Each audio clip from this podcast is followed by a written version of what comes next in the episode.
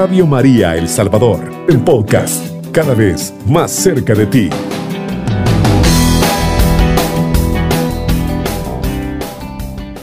En esta mañana queremos animarle, queremos decirle que aún existen los milagros porque Dios está vivo, porque Dios te ama inmensamente, porque Dios está ahí contigo en este momento, donde quiera que te encuentres, en tu trabajo, eh, quizás en esta mañana eh, aún estás en tu camita descansando, eh, o, quizás no has podido dormir, o también en esta hermosa mañana pues amaneciste en un hospital, una detenido en, alguna circunstancia, igual el Señor hoy quiere decirte en esta hermosa mañana, apártate para orar. ¿Cómo apartarnos para orar? ¿Cómo, de qué manera hacerlo?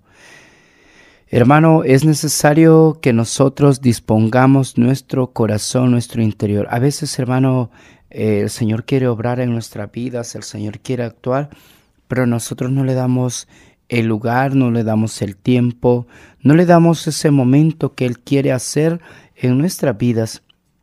Por eso, hermano, es necesario aprender del Maestro, aprender cómo Jesús nos enseña y de qué manera muy especial lo hace. Para esto vamos a enfocarnos en la palabra de Dios. Está tomado del Evangelio de San Lucas, capítulo 9, versículo 18 en adelante. Le vamos a dar lectura en el nombre del Padre, del Hijo, del Espíritu Santo. Amén. Dice la palabra del Señor. Un día Jesús se había apartado un poco para orar, pero sus discípulos estaban con él. Entonces les preguntó, según el parecer de la gente, ¿quién soy yo? Ellos contestaron, unos dicen que eres Juan Bautista, otros que Elías y otros que eres alguno de los profetas antiguos que ha resucitado. Entonces les preguntó, ¿y ustedes quién dice que soy yo? Pedro respondió, tú eres el Cristo de Dios. Jesús le hizo esta advertencia, no se lo digas a nadie. Palabra del Señor. Gloria y honor a ti, Señor Jesús. Pedro, en este relato muy hermoso, esto ocurre cerca de Cesarea de Felipo, cuando allí estaba, eh, bueno, existía un, existe un balneario famoso situado al extremo del norte de, Palestina, al pie del monte Hermón. Jesús eh, ya no se sentía seguro en Galilea, se había alejado hacia las fronteras. Según su costumbre, había hecho tantas cosas ahí que, que la gente no entendía ni comprendía, ya no se sentía bien. Dice, un día Jesús se había apartado un poco para orar. A saber, no, no, no podemos relatar y hasta aún los científicos no dicen qué es lo que oró, ¿verdad? o qué le pidió al Padre. Pero después de esta, este discurso que Jesús va a dar, el Señor Jesús hace una pregunta a sus discípulos y va a decirles lo siguiente. Oigan bien, entonces les preguntó, según el, al parecer de la gente, ¿quién soy yo? Primero ah, se aparta para orar, luego cuando baja, él quería estar seguro también de sus discípulos y en esta hora también el Señor te hace la pregunta a ti, ¿y para ti quién soy? Hermano, estás pasando la circunstancia, estás pidiéndole al Señor un favor, estás clamándole al Señor por, por tu medicina, estás clamándole al Señor para que esa medicina haga el efecto que tú quieres, que te sane, que esa enfermedad termine. Escúchame bien, Jesús se aparta para, para orar y pedir un favor. Pero antes, cuando después de esto comienza a confrontar a sus discípulos. ¿Por qué hará esto? ¿Te has preguntado? El Señor no lo hace de otra manera más que ver la parte, esto de decir, enfocarse y decir lo siguiente, ¿qué pensarán de mí? ¿Que estoy un loco? ¿O qué dirán de mí? A mí me encanta esto porque va a suceder lo siguiente.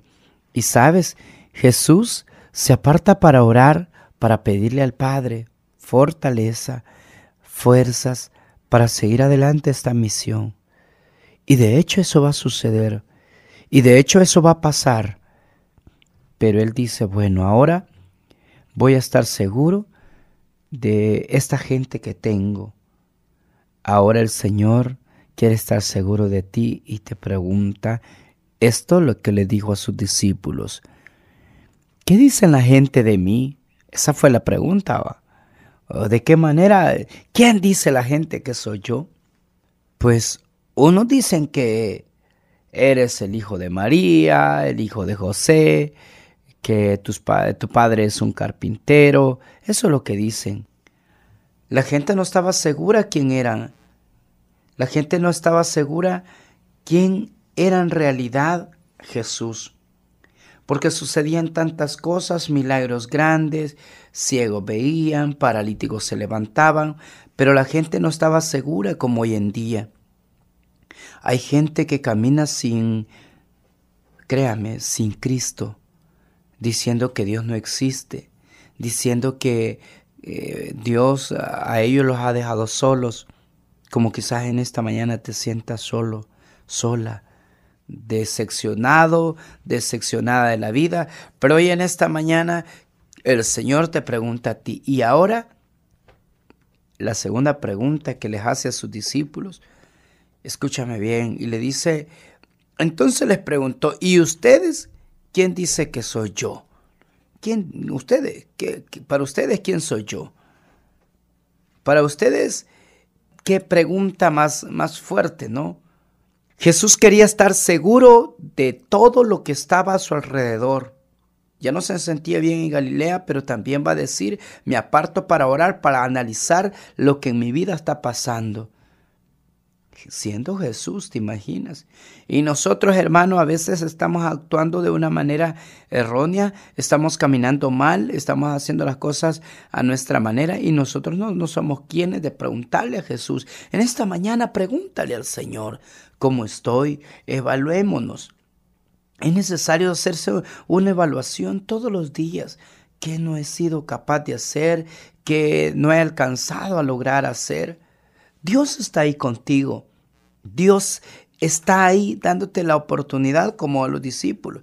Pedro, inspirado por el Señor, por el Espíritu Santo, le dice, Pedro respondió, tú eres el Cristo de Dios. Jesús le hizo esta advertencia, no se lo digas a nadie. Qué hermoso hermano es el Señor.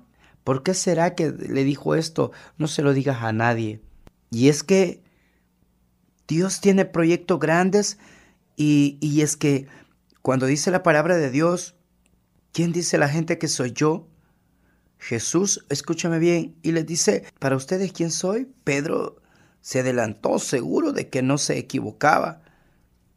Al presentar a su maestro como el Mesías, el enviado de Dios, Jesús no niega que lo sea. Jesús no, no va a negar que es el Maestro, el Hijo de Dios. Pero, pues según la gente, el libertador debía aplastar a sus enemigos. O podría los apóstoles usar un término que sería entendido al revés. Jesús, por su parte, sabe que, que como eh, hacía un, fracaso eso si comenzaban a decir todas esas tantas cosas. Además, ya estaba predestinado el momento, pero no era ese el instante. Ahora bien, hermano, mire, la gente esperaba que su Salvador fuera alguien que viniera a poner quieto a todo, a medio mundo. Pero el Señor le va a decir a Pedro, guarda esto. Ya va a ser el momento. Mire, precioso es el Señor, hermano. En esta mañana, hermano, yo no sé cómo, cómo eh, de qué manera estés analizando esta palabra muy hermosa de parte de Dios. El Señor te dice, ánimo, yo estoy contigo. Si tú dices que yo soy tu Dios, déjame actuar como tu Dios. Si tú dices que yo soy tu libertador, déjame actuar en tu libertad. Si tú dices que yo soy el Mesías, tu maestro, pues déjame instruirte, déjame enseñarte. Si tú dices que yo soy tu Dios, pues déjame actuar como tu Dios. Si tú dices que yo soy el todo de ti y el que el número uno de tu vida, pues comienza a ser, déjame ser yo el número uno de tu vida. Eso es lo que va a decir en esta palabra. Eso es lo que nos invita a Jesús. Eso es lo que nos va a recalcar y nos va a decir, si tú dices que yo soy Jesús, si tú dices que eh, no se lo digas a nadie, pero actúa, da testimonio de ese amor, de esa misericordia grande que tengo contigo. No hay nada ni nadie que pueda apartarme de ti, dice el Señor. Dios te le va a levantar, hermano. Dios hace cosas extraordinarias. Quizás en esta mañana te sientas así desconcertado sientas que ya no puedes continuar, sientes que tu familia, entre más horas, más te entregas, peor va la cosa. Dios quiere obrar con poder, Dios quiere obrar y en esta mañana, hermano, déjate ayudar por el Señor. Deja que el Señor te diga y respóndele con seguridad como Pedro lo hizo. Jesús quiere ver tu seguridad como hijo de Dios.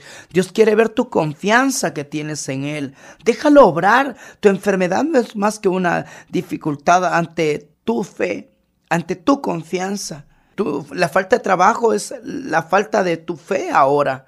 Comienza a caminar, comienza a creer que Dios va a sacarte adelante, comienza a creer que Dios está ahí contigo y que no hay nadie que lo pueda detener, porque Dios es fiel, porque Dios es tu guardián y hasta esta hora Dios te sigue guardando. Porque Él estudió, déjalo obrar de esa manera. Deja como Dios puedes sacarte adelante tu matrimonio, tus hijos en victoria. Puedes salir en victoria si tú crees, si tú confías, si tú te desanimas, si en esta hermosa mañana comienzas a darle al Señor toda la libertad que obra en tu vida, si tú le dices al Señor, aquí te entrego todo mi ser, mi ser es para ti, mi corazón es para ti, pues déjalo que lo moldee.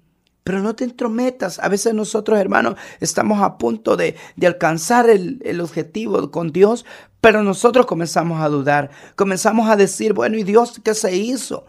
Porque a veces se distancia de nosotros. Sientes que Dios se ha distanciado de ti o sientes que, bueno, tú puedes pensar eso, pero quiero decirte que el que se distancia eres tú de Dios. Tú te alejas del amor de Dios. Tú vives alejado de, de Jesús el Mesías.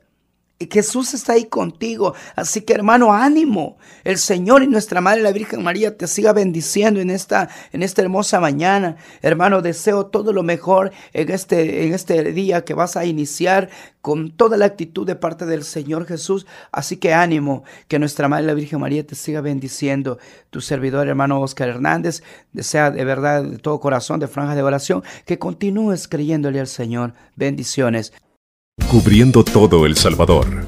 Radio María, 107.3 FM.